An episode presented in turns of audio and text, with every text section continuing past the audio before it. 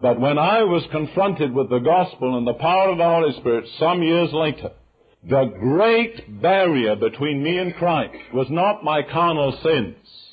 It was yoga. And I could not break through that mental barrier. God had to do a miracle of deliverance.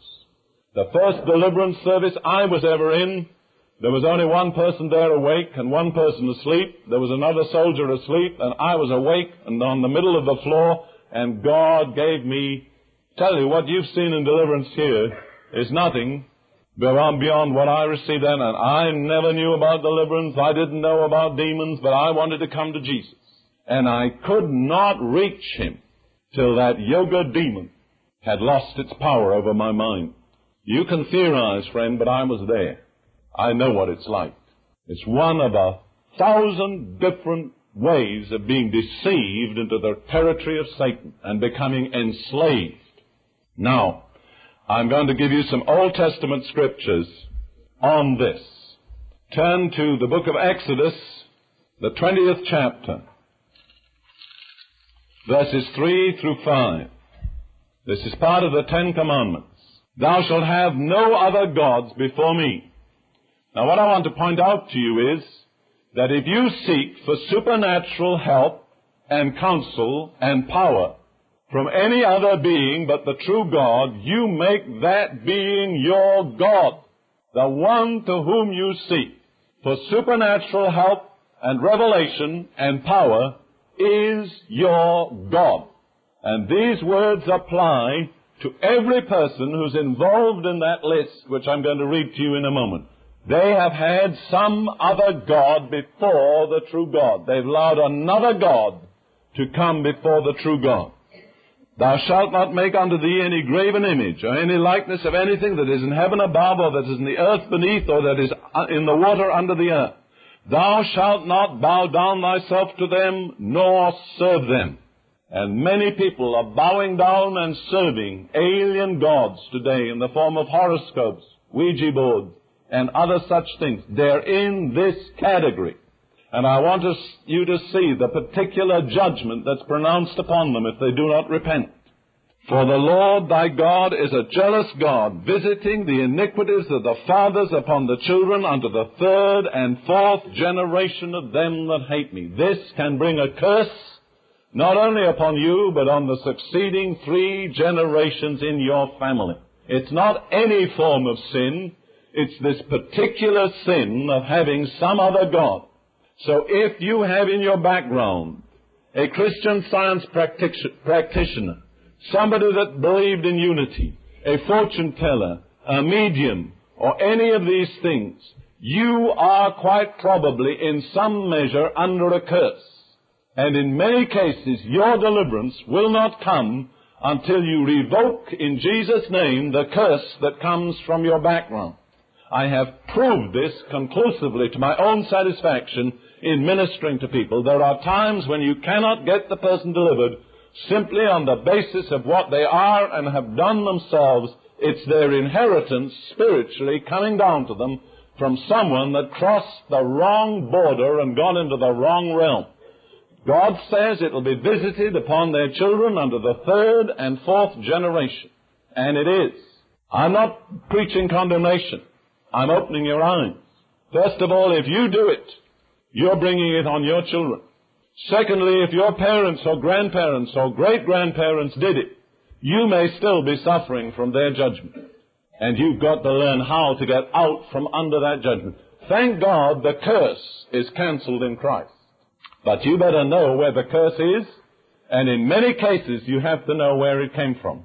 All right, Deuteron- uh, Exodus 22. Exodus 22, verses 18, 19, and 20. Thou shalt not suffer a witch to live. Whosoever lieth with a beast sexually shall be put to death. He that sacrificeth unto any other god save the Lord only, he shall be utterly destroyed. You notice the company that the witch is put in. The one that sacrifices to another god or lies sexually with an animal. Not pleasant company to be in. Before we go any further, let's take these words that are on the blackboard. They're the ones used in the King James Version, and most of them do not have much meaning for modern Americans. Let's look at them. I'm trying to give you the modern English equivalent of these words, so that when you read them in another moment, you'll know what you're reading about. Divination is specifically fortune telling. Observing times is horoscopes. This is a good week to do business or whatever it may be. This is observing times, choosing the right time by the study of the heavenly bodies for certain specific courses of action. Astrology or stargazer, that's of course astrology. Having a familiar spirit, that's a word for a medium. A medium has a spirit that comes regularly to him, called his guide, or some other word like that. This is old. It's not new. You find it in almost all pagan countries. But in modern America, it's normally called a medium. Necromancy is seeking to the dead for advice and counsel. A charmer is one who uses charms for protection and so on. In Africa, we discovered, praying with the Africans for salvation, many times you would have to discern that the woman had charms around her waist and tell her to go off and take them away before you could bring her to salvation. None of these things are new. Enchanter is one who uses incantation or more generally music. Music has tremendous power and Satan often uses it to enslave people. A wizard is a male and a witch is a female. All right. Now then, let's go through these other scriptures and then I'll go on further. But remember now the meaning of these words. Uh, let's turn to Deuteronomy 18. Deuteronomy 18. Verses 9 through 14. This is really the main list. Here's the whole works given you. Deuteronomy 18 verse 9, I'll read through verse 12. When thou art come into the land which the Lord thy God giveth thee, thou shalt not learn to do after the abominations of those nations. There shall not be found among you any one that maketh his son or his daughter to pass through the fire. That is offering your firstborn as a living sacrifice to be burned by fire in sacrifice to a pagan god. Notice this is in direct company with all these other activities. They're all put on the same level. Or that uses divination, fortune telling, or observer of times, horoscope, or an enchanter, or a witch, I'll give you a definition of witchcraft in a moment, or a charmer, or a consulter with familiar spirits, one that goes to a medium, or a wizard, that's a male witch, or a necromancer, one that consults the dead. There you are. For all that do these things are an abomination unto the Lord. And because of these abominations, the Lord thy God doth drive them out from before thee. All that do these things are an abomination unto the Lord. And we turn to Isaiah for a moment, 47th chapter of Isaiah, and just notice the picture of Babylon and the reason why God's judgment came on Babylon. And remember that there is to be a spiritual Babylon that comes forth at the close of this age, which is the spiritual counterpart of the Old Testament Babylon and has the same traits and characteristics. And in Isaiah 47, verses 12 and 13, you see the central feature of Babylonian religion. Stand now with thine enchantments and with the multitude of thy sorceries, wherein thou hast labored from thy youth, if so be thou shalt be able to profit, if so be thou mayest prevail. Thou art wearied in the multitude of thy counsels. Let now the astrologers, the stargazers, the monthly prognosticators stand up and save thee, and so on. Notice, astrology, stargazing, monthly prognostication, that's horoscopes, sorcery, these are the marks of Babylon. you know there are only going to be two religious groups in Christendom at the end of the age. Do you know that? One's going to be the bride, the other's going to be the harlot. The bride will be marked by the fact that those in the bride have remained true to their commitment to the Lord Jesus Christ, the bridegroom. The harlot will consist of those who have been seduced by deceiving spirits from their loyalty to Jesus Christ, and they will be marked with all the features of Babylonian religion here described. And you can read about them in the 17th and 18th chapters of the book of Revelation. Every one of us in this room is liable to be confronted by the decision, do I want to be in the bride or do I want to be in the harlot? And I don't believe there'll be a third choice. Now let's look at these words here. The three common words that are normally used are divination, witchcraft, and sorcery. And many, many times I have encountered these spirits that have spoken to me, defied me, and challenged me out of people. Those of you here yesterday afternoon remained for the deliverance service. There was more than one spirit of witchcraft that manifested itself and one that deliberately challenged me. As a matter of fact, I have a kind of private war with witchcraft. Many times they'll say to me, I know you. One said to me, why did you have to come?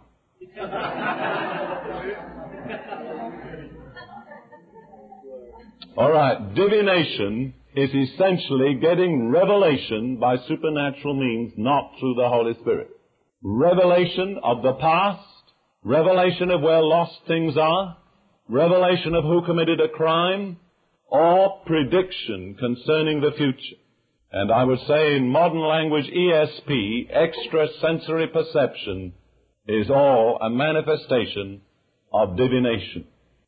I was praying with a woman in a church in Chicago, and she had been a medium.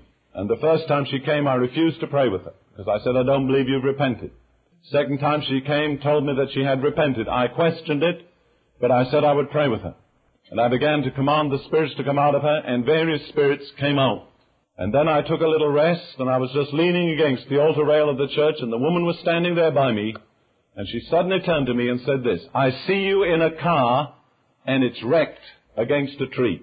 And I said, you spirit of divination, I refuse to accept that from you. I'll not be in any car that's wrecked in any tree. But you see, if I had not been on my guard, had I begun to believe that, which was the spirit of divination speaking through her, it was describing Satan's destiny for me. And had I begun to believe it and think about it, I would have submitted myself to Satan's destiny in my life, and quite likely I would have ended up in a car wreck. Many, many people go to the fortune teller. You're going to divorce your husband and marry another man. They submit to it, and it happens. What you've done in that is submit to Satan's destiny planned for your life.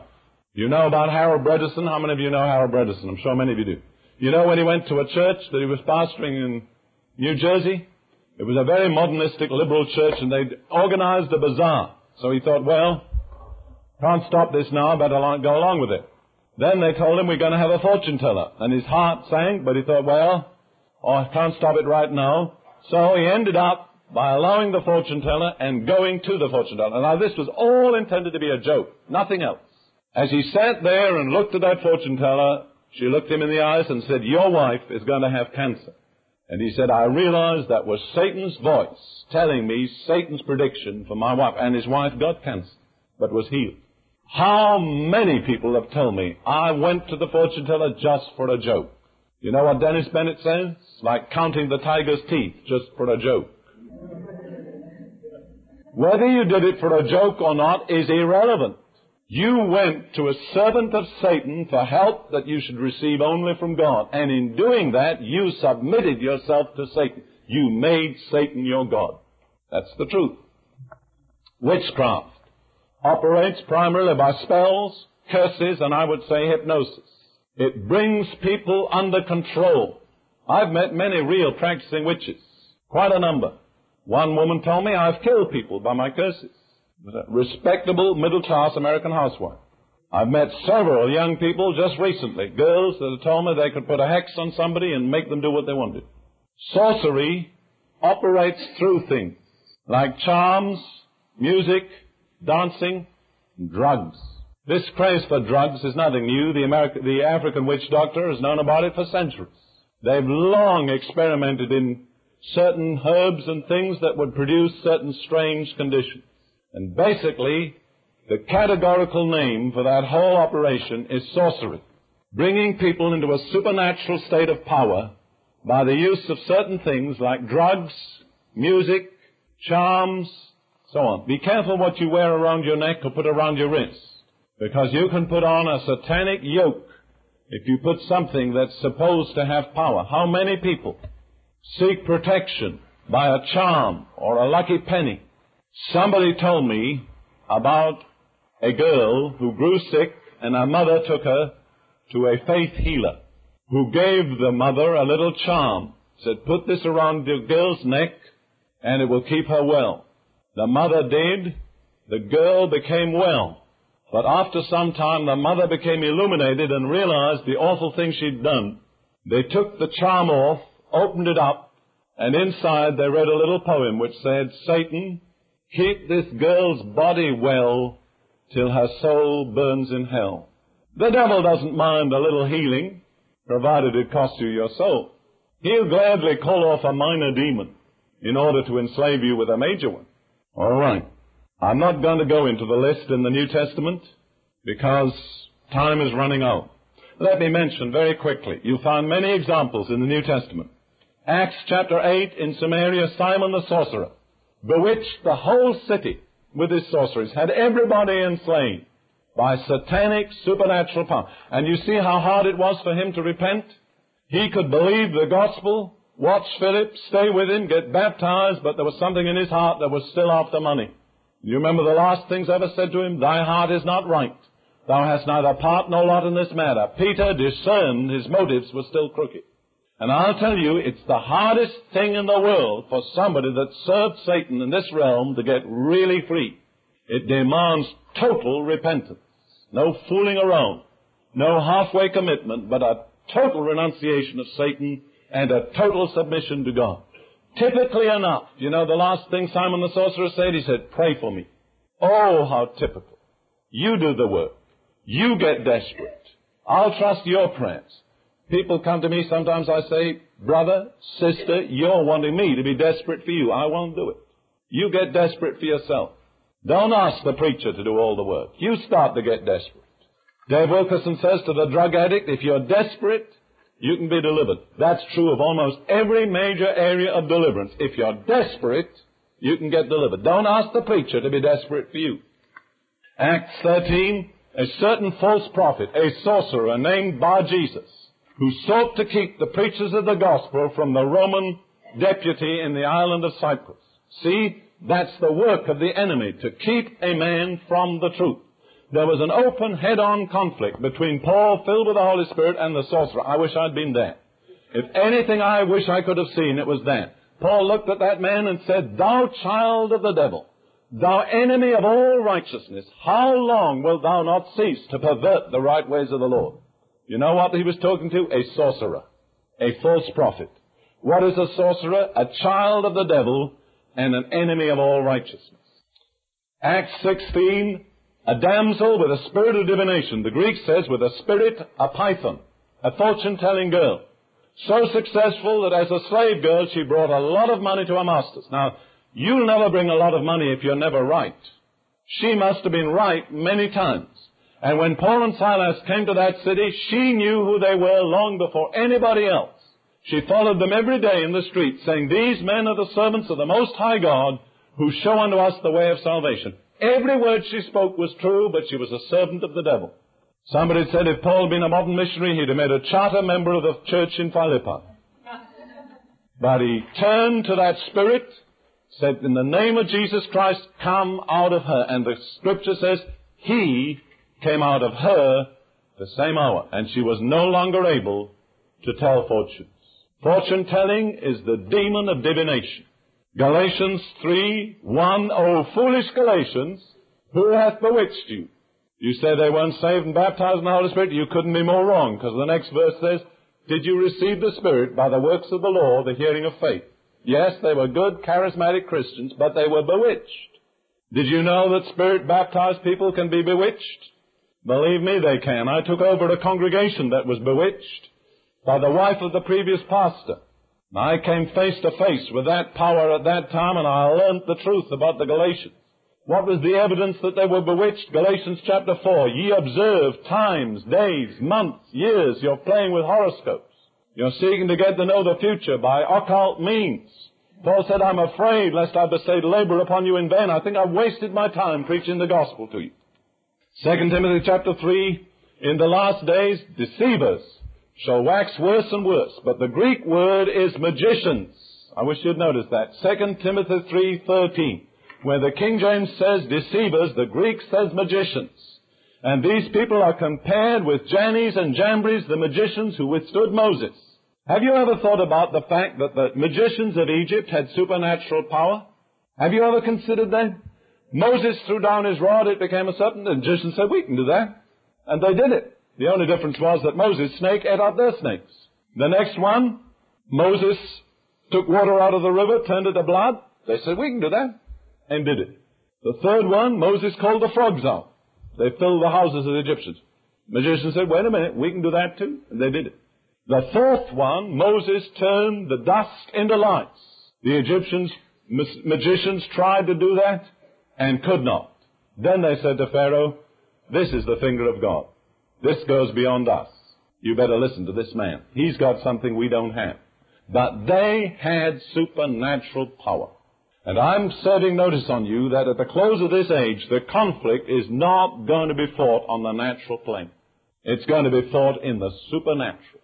Manifested supernatural power of Satan confronted by and overcome by the manifested supernatural power of the Holy Spirit. You read 2 Timothy chapter 3, it is very clear.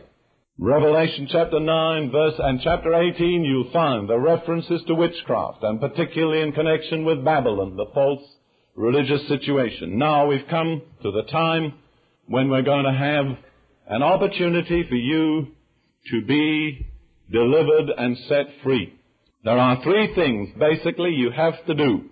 Number one, if you've been involved in any of these things, heresies, departures from the Christian faith, or any form of satanic supernatural, and there's the list. I didn't read it out. Shall I read it out? Ouija boards, fortune telling, ESP, drugs, including all sorts of medical drugs like pep tablets, painkillers, and sedation and so on, mediums, clairvoyance, meditation, oriental cults and philosophies, and I specify particularly yoga and the teaching of reincarnation, astrology, horoscopes, hypnosis, automatic writing, and graphoanalysis or handwriting analysis, and that's just a selection. If you have been involved in any of those things or anything like them, and you want to be clear, you want that dark shadow lifted off your life, you want that bondage taken away. Let me tell you this example quickly. I've got two minutes. I was talking to a man in Lexington, Kentucky, a uh, Roman Catholic background, a nice, educated, successful businessman. I said to him, are you baptized in the Holy Spirit? He said, yes, but. And you know what the but is, don't you? But I don't speak in tongues. I said, another elephant without a trunk. Well, he said, I speak about two words, and then he said, I can't speak anymore. So I said to him, have you ever been to a fortune teller? Oh, he said, yes, when I was a boy, but it was just a joke. It didn't mean anything. But I said, you went. I said, would you be willing to confess that as a sin and renounce it? Well, one thing about the Catholics, they're good at confessing sins. So, well, he said, if you think it's of any consequence, I will.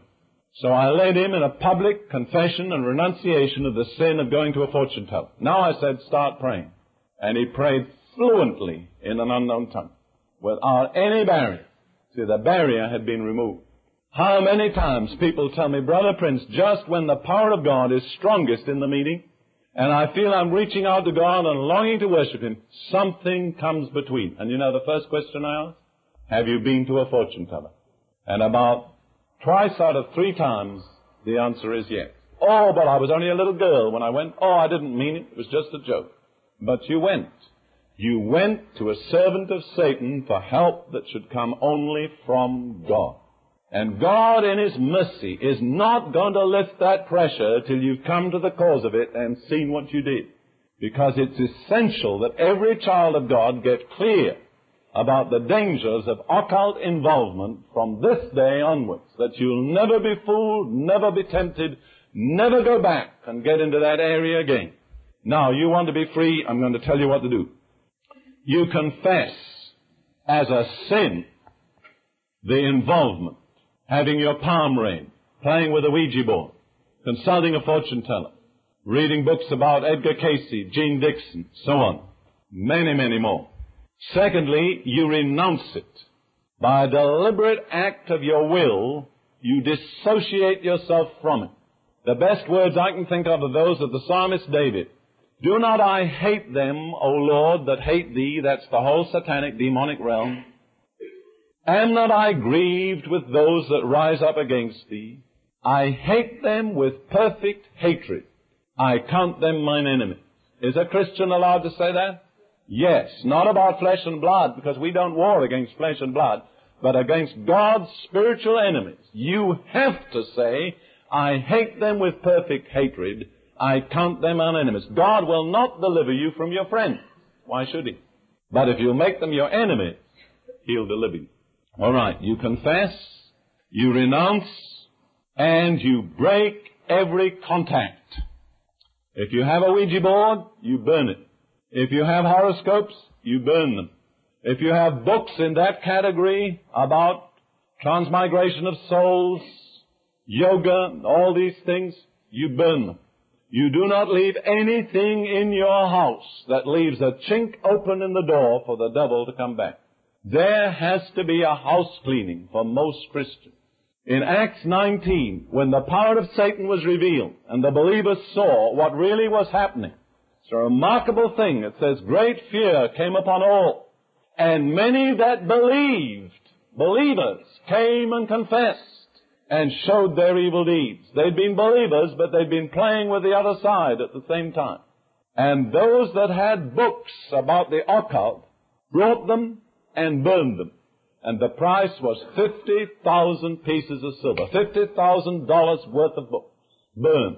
You cannot afford to keep it. Don't sell it. Don't pass it on. You poison somebody else. Destroy it. The only thing. And if you don't destroy it, your deliverance will not be complete or permanent. A woman at Toccoa, Georgia, in one of these camps came to me.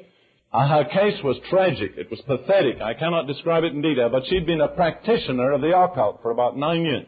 She came for deliverance, fearing suicide. My wife and I ministered to her. She received partial deliverance. I said, have you got books at home? She said, oh, I've got so many. She said, they're worth eight or nine thousand dollars. I said, burn them. But she said, they're worth eight or nine thousand dollars. I said, how much is your soul worth? And I never know to this day whether she burned them or not. She said, will I be set free? I said, if you burn them, yes. But God will keep you on the hook in His mercy till you've burned them. Many times he does that. You cannot fool God, nor can you fool the devil. Don't try. Each of them knows when you mean business. The key word for most people today is repent. Stop fooling around and playing church and being a little religious and get desperate. Make a decision. All right. Now, I think, in all fairness, what I'm going to do is give everybody here an opportunity to be disassociated from the occult. And when I've done that, if you wish to leave, you may do so. You'll have time to get to the next meeting. And then if there are those who know that beyond dissociating themselves from the occult, they need actual deliverance, you'll have to stay. I'm not inviting anybody to stay. I'd rather see you leave. But I don't want to turn you away if you desire deliverance. And several people have come to me and said, well, I didn't get delivered yesterday. I said, come back today. So I'm not going to refuse them. But if you know that you're clear, as soon as we've said this one renunciatory prayer, please leave and go to the next meeting. I don't want to keep anybody from the next speaker. Would you stand to your feet?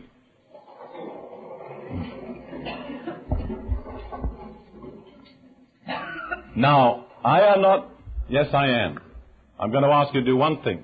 If, in listening to me this afternoon, you stand here and realize that in some way you've been involved with this satanic supernatural, and you have never dealt with the problem, you've never renounced it, you've never made a clean break until now, but you now desire to do so, I want you to do one thing, raise your hand. Right. Anyway, you desire to make this break. God bless you. Okay, now those of you that said it, that raised your hands, I want you to say this out loud after me. And when you've said it, turn loose. If anything comes out, let it come. I don't know what could happen here in the next few minutes, but let it go. And if you are fearful, just remember that if you're respectful, obedient, cooperative, nothing can harm you. In the name of Jesus, I bind every demonic power that's here, and I demand that they leave without hurting any person or without hurting others, And I claim the protection of the blood of Jesus over the families and relatives and friends and associations of all that are here in Jesus' name. All right, now you say this. Lord Jesus Christ,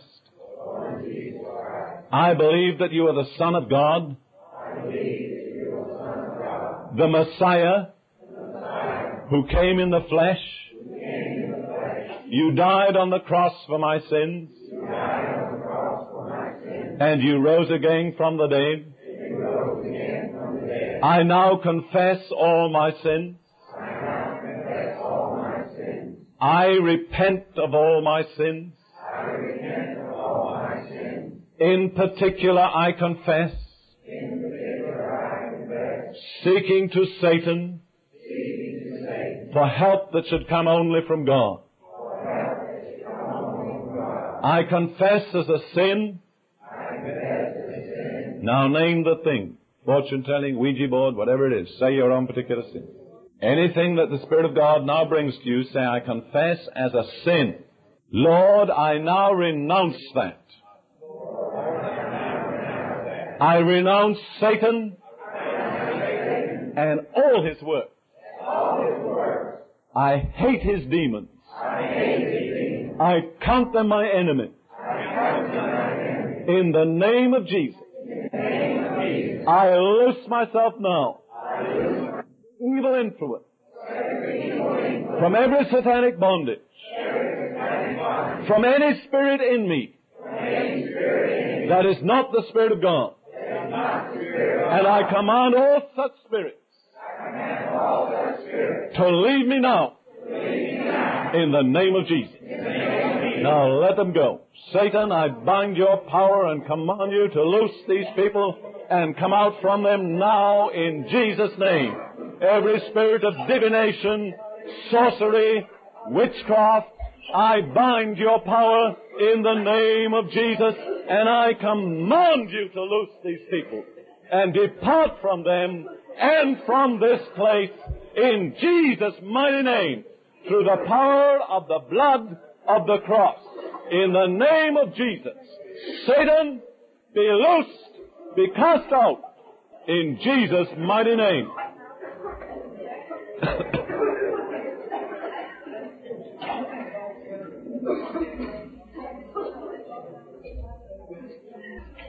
now, if you know that the contact is broken and you are free, please leave and go to the next meeting.